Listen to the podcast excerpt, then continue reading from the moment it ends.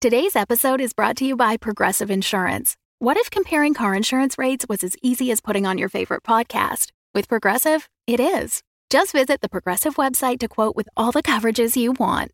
You'll see Progressive's direct rate, then their tool will provide options from other companies so you can compare. All you need to do is choose the rate and coverage you like. Quote today at progressive.com to join the over 28 million drivers who trust Progressive. Progressive Casualty Insurance Company and Affiliates. Comparison rates not available in all states or situations. Prices vary based on how you buy. When you need mealtime inspiration, it's worth shopping Kroger, where you'll find over 30,000 mouthwatering choices that excite your inner foodie. And no matter what tasty choice you make, you'll enjoy our everyday low prices, plus extra ways to save, like digital coupons worth over $600 each week. You can also save up to $1 off per gallon at the pump with fuel points. More savings and more inspiring flavors make shopping Kroger worth it every time. Kroger, fresh for everyone. Fuel restrictions apply.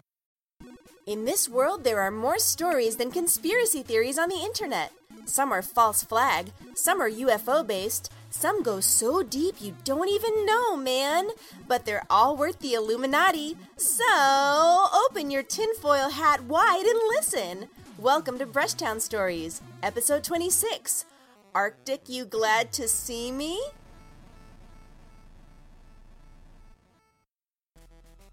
As my fist punched completely through a Viking zombie in the frozen wastelands of the Canadian Arctic, I could only think of one thing. I hope Herbert's okay. Herbert was my first boyfriend in middle school, and he'd just recently jumped off the balcony of his home in Michigas, Washington. Usually I'd be all about pummeling the undead, but right now my heart wasn't in it. As I pulled my hand out of the zombie, it moaned and probably said brains, but I wasn't sure since it only spoke Old Norse. The one benefit to fighting zombies in the tundra is they don't smell so bad. Another zombie Viking came at me swinging its great sword. I grabbed the horns on its helmet to vault over the Viking and then kick out its bony legs from behind. I'd always thought the horned helmets were a myth, but these guys had them. So take that, history. Let me back up a tick. It all started when a Canadian, Jordan English, who was the drummer in a tragically hip cover band, was hit by lightning outside his home in West Nipissing. The lightning strike caused him to become fixated on a childhood Christmas where he did not receive a Nintendo 64. He had shaken his little fist to the sky and cursed Santa. This anger was reawakened by the static electric jolt, and he soon headed to the Canadian North Pole region to kill as many reindeer as possible. He felt killing all the reindeer would upset Santa Claus and cause him to appear and then fight Jordan. What Jordan had done instead was stumble upon the tomb of several Viking warriors who were interred in the deep Arctic after a failed venture into these hinterlands. Again, it was unknown until the resurrection that the Vikings made it this far inland, though it seemed they all died. But if they all died, who made this tomb? Did they build it as they were dying and the last one shut the door behind him?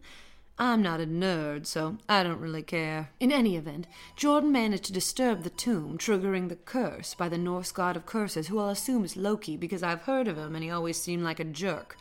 So, the Viking zombies trudged out of the tomb, cut Jordan in half, and soon threatened to destroy the province of Nunavut until none of it was left. I'd taken out about half the undead Vikings when they all started chanting and green mist started pouring out of their nose holes. That's no good. Luckily, we were near a field hospital and there was a medevac helicopter parked outside. I grabbed up a couple of the swords, took out some duct tape from my squatch belt, and quickly went to work.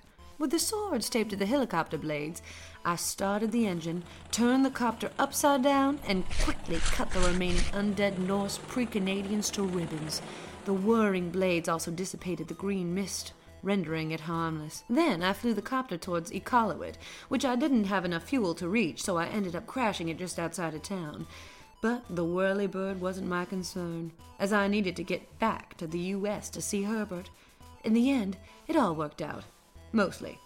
Apparently, there was someone in need of a spleen at the remote hospital and without a copter, blah, blah, blah, blah. Anyway, I arrived at Mercy General a few days later. Herbert was in a private room on the eighth floor. His legs were elevated. Hey, sexy, I said as I put a bouquet of flowers on his nightstand. I then drew an obscene cartoon on his leg cast. He smiled at me. His left eye was red and swollen.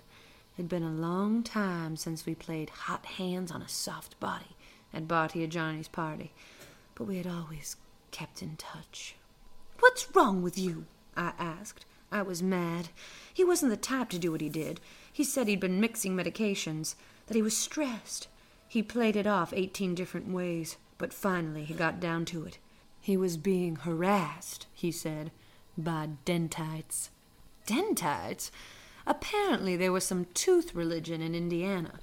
Herbert said he'd been working on a big expose for The Stranger, the Seattle Alt Weekly, and must have hit a nerve. Apparently they were relentless.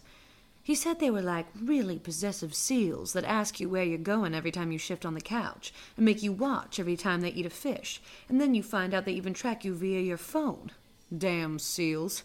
Balancing the ball of your life like you have no say in it possessive, possessive pinniped. That's what these dentites were like. Herbert had worked in an aquarium. It didn't go well, so he was always talking trash about sea life, but I got his meaning. They'll kill me for nothing, Herbert then told me. He even wondered if they were the ones who switched up his medicine. He mentioned a senator and the ha ha camps. It sounded a bit crazy, but I let him talk, and when he was done, we sat in silence. I put my hand on his and let the time pass.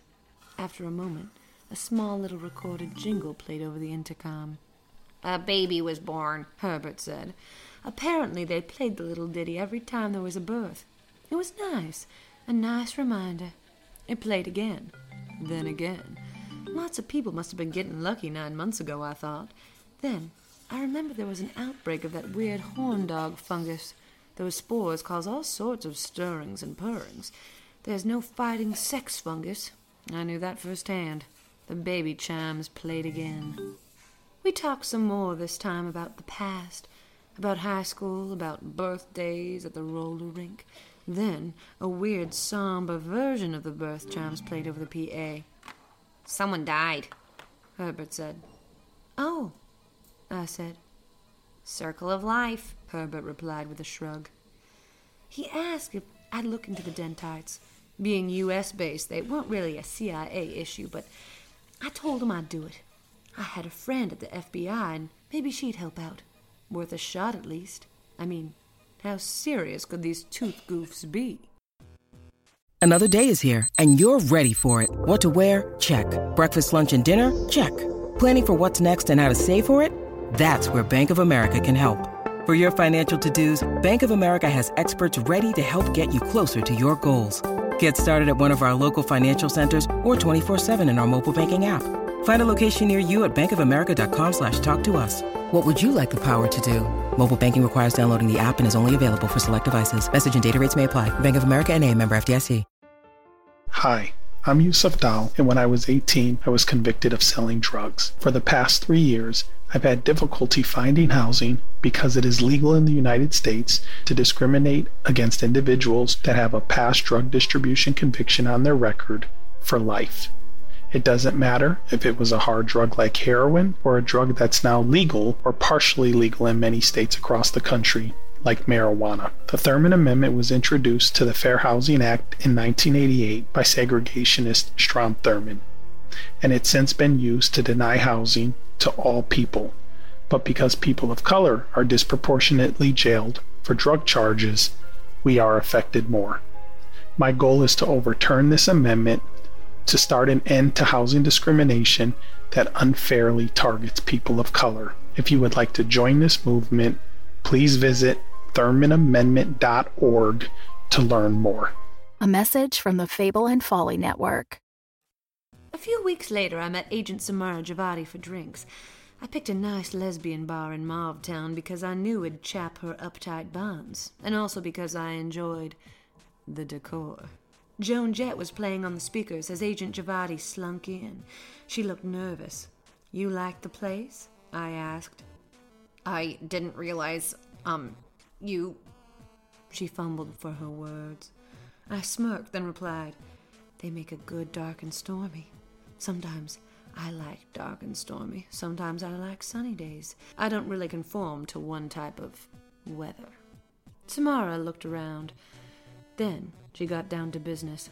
I'm sure business is the only thing Samara has ever gotten down to, but she has a sort of sweetness to her conservative, no nonsense drive. If Dick Tracy were real, of Iranian ancestry, and a woman, he'd be Samara. Samara went on about some Basmanian something or other. Tough as she was, I didn't see her being able to go toe to steel toe with Ulsa Kilmost. We then traded some more intel off the record. Then, when I felt the moment was right, I leaned forward and almost in a whisper I asked, What do you know about the Dentites? Samara said they were harmless, that they were helping bring down the clowns. In her dismissal of them, I was able to confirm a lot of what Herbert told me. But there was no way I could bring this to the boss. This would have to be an off the books mission. I could still claim CIA status in case I needed to reveal myself, but this mission would be personal. But where's my in?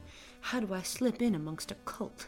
After another half hour or so, Samara excused herself, and I moved to the bar. I had drawn the attention of the bartender when I chugged the scissor tank, a fishbowl sized drink made from off brand booze that was supposed to hurt going down like a tank full of scissors.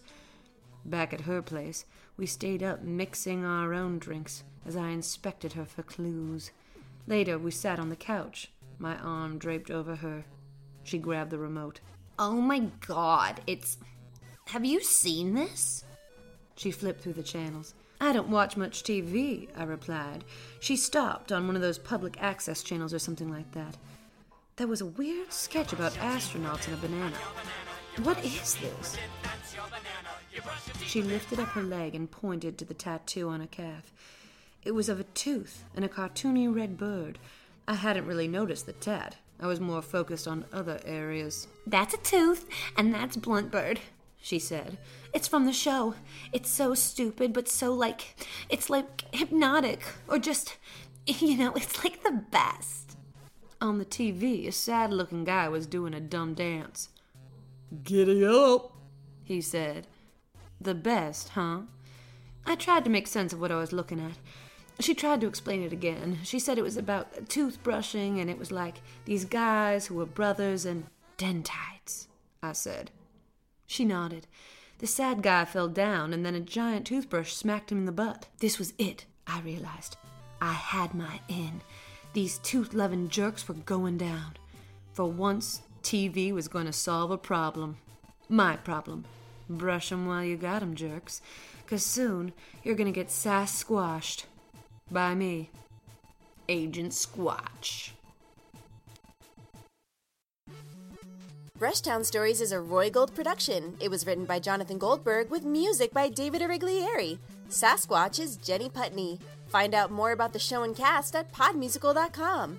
Find out what happens to all of your favorite characters on season 2 of The Fall of the House of Sunshine, coming March 2018. Find out what happens to Lil Oski. You're gonna love him on season two of The Fall of the House of Sunshine, coming March 2018. Thanks for listening and have a suntabulous bicuspid of a day. The Fable and Folly Network, where fiction producers flourish.